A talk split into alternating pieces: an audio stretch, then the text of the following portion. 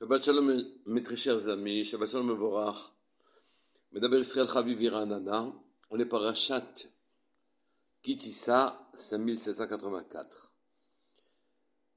Eh bien, finalement, après avoir décrit avec force détail tout ce qui concernait la confection du Mishkan, et avant de parler de son édification, sa asiya, cette paracha parle d'un événement tragique pour le cas d'Israël.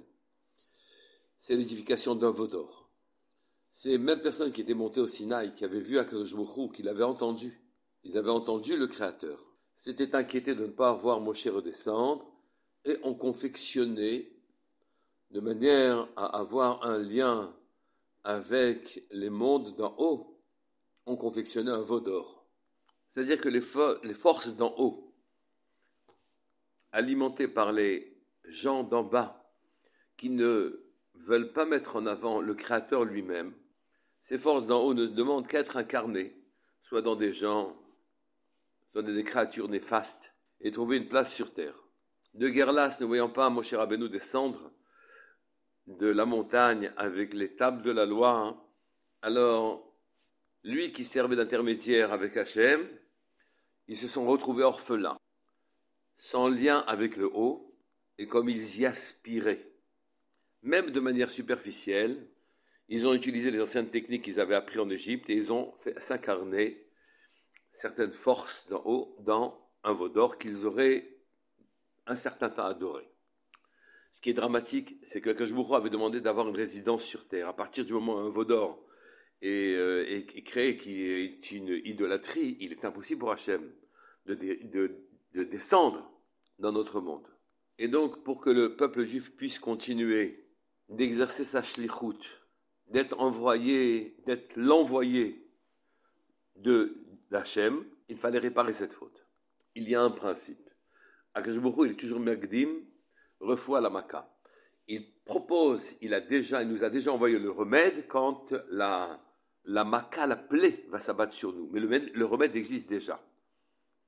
Et c'est le premier passage de notre paracha. Le deuxième, excusez-moi. Il avait Hashem el Moshe est mort.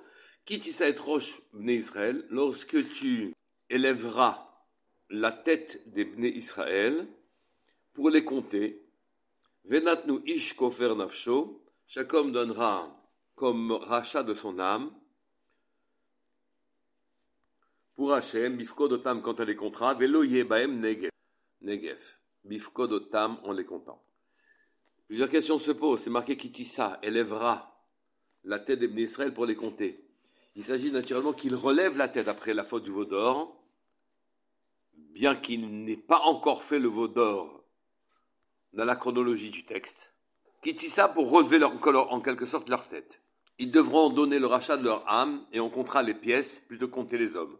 Et nous sommes déjà très étonnés car, a priori, les Israël ne peuvent pas être comptés.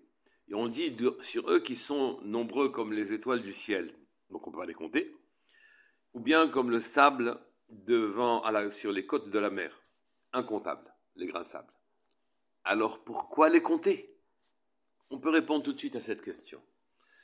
En disant qu'en vérité, ils ne sont pas comptables quand ils font Retson d'Hachem, quand ils font la volonté du Créateur. Pourquoi? Parce que quand ils font la volonté du Créateur, ils sont reliés à la lumière infinie, au Ensof. Quand ils font des mitzvot et qui répondent à la volonté du Créateur, ils sont en lien avec l'infini. Et l'infini ne peut pas être compté. Toutes les âmes d'Israël qui font le bien sont reliées les unes avec les autres. On ne peut pas les détailler et donc on ne peut pas les dénombrer. Il ne peut pas y avoir de recensement. Ça, c'est quand on les regarde du côté de leur âme quand les corps, leur corps fait des mitzvot. Mais, supposons, et ça va malheureusement être le cas un petit peu plus tard chronologiquement dans la paracha, oui, supposons qu'ils ne font plus, qu'ils ne fassent plus la volonté d'Hachem, qu'ils fassent un veau d'or, qu'ils adorent le veau d'or, une idolâtrie. Alors à ce moment-là, leurs âmes ne sont plus liées, ils deviennent autant de prates, autant de détails, autant de corps seulement doués d'une vitalité. Et là, ils deviennent dénombrables. Là, on peut les compter. Quand ils font la volonté du Créateur, tout Israël est Am Echad, un peuple unique. Les Neshamot sont toutes réunies dans une âme qu'on appelle Nishmat Israël. Mais à partir du moment où ils font des Averot, leurs Neshamot n'entrent plus en quelque sorte dans leur corps, elles flottent au-dessus d'eux. Il ne reste que la vitalité indispensable à l'activité quotidienne, à la vie de tous les jours. Ils ne remontent pas jusqu'au Mécor, jusqu'à la source de la lumière, et la lumière infinie se voile pour eux, et alors qu'ils étaient des corporalités habitées par la présence divine, ils ne sont plus qu'une chitsoniut vide, une extériorité vide. Chacun se regarde comme ayant une existence indépendante, comme ayant une vie indépendante, un mazal, un goral indépendant, des volontés et des aspirations indépendantes, matérielles et superficielles. Ils perdent alors leur intériorité, ne sont qu'une extériorité. C'est ce que Haman a dit lui-même, Amfouzar, un peuple dispersé. Chacune des composantes est individualisée. Ils sont à la merci des peuples de la terre. Mais Hachem veut sauver son peuple. Il ne veut pas le laisser ou le faire périr. Et il donne le remède. Quel est le remède? Il donne ce qu'on appelle machatzita shekel. Le décompte des Israël est l'occasion de donner un demi-shekel, une pièce d'une valeur négligeable. Et à ce moment-là, le remède opère. Ils ne sont qu'une moitié de quelque chose. Ils acceptent l'idée qu'ils ne sont qu'une extériorité n'ayant pas de pnimiut, de profondeur. Ils sont brisés. Et ils donnent cette pièce-là pour l'édification du Mishkan, ou les besoins du Mishkan.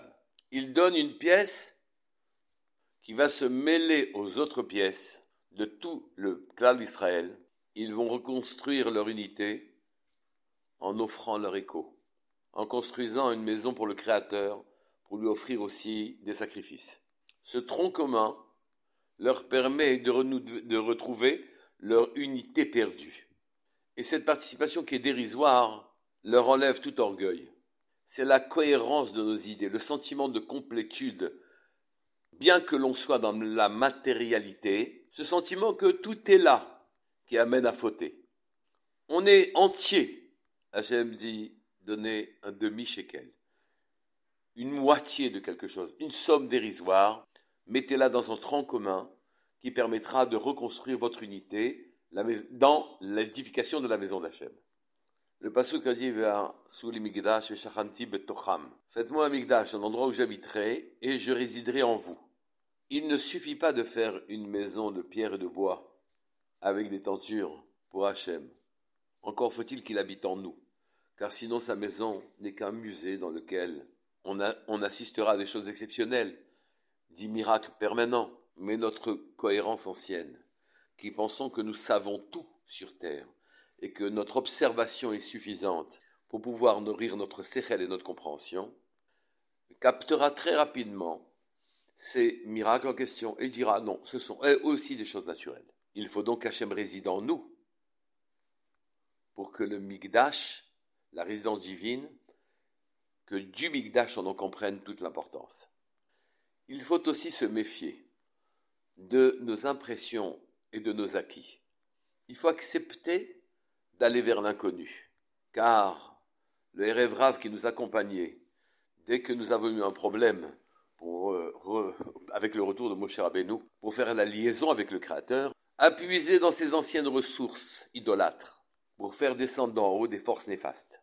Si jamais ils avaient accepté de se renouveler et d'affronter l'inconnu, d'attendre avec Emunah Bitachon, qu'Hachem s'adresse à eux, alors à ce moment-là, on aurait évité ce veau d'or. Mais Akadosh nous a donné de toute façon, Kofer Nafso, la demi-pièce.